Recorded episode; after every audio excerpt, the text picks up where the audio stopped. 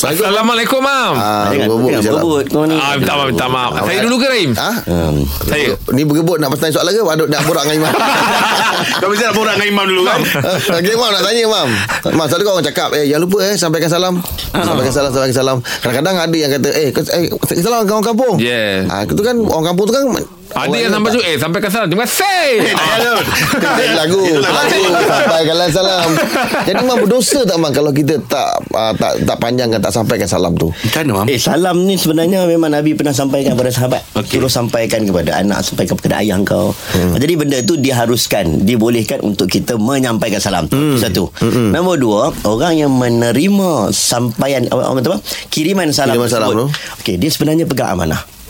Dia pegang amanah sebab orang tu dah sampaikan salam dengan niat contohlah orang tu nak berbaik-baik dengan orang di sana. Hmm. Sampaikan salam. Dia harapkan orang ni sampaikan tapi orang ni tidak menyampaikan. Hmm. Macam uh, orang Korea lah tapi tak hantar kan. Ah, betul. amanah. Kalau ikut dalam mazhab Syafi'i ini satu amanah yang wajib dia laksanakan. Hmm. Kalau dia tahu eh, contohlah contohlah Jeb cakap, nah, Imam tolong sampaikan salam dekat Imam Masjidil Haram.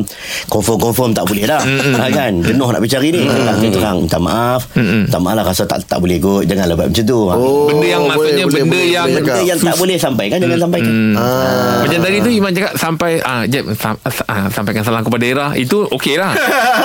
Okey kalau Ah. kalau Jeb betul-betul nak sampaikan betul okey. Tapi Boleh, Imam, ya. tapi Imam ada nombor era kan.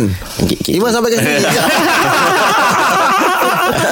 eh, kita DM kat belakang je. Ah, yelah, yelah. Tak terima depan-depan ni. Oh pakai merah muka Imam ah. Okey Mam Terima kasih Mam Baik.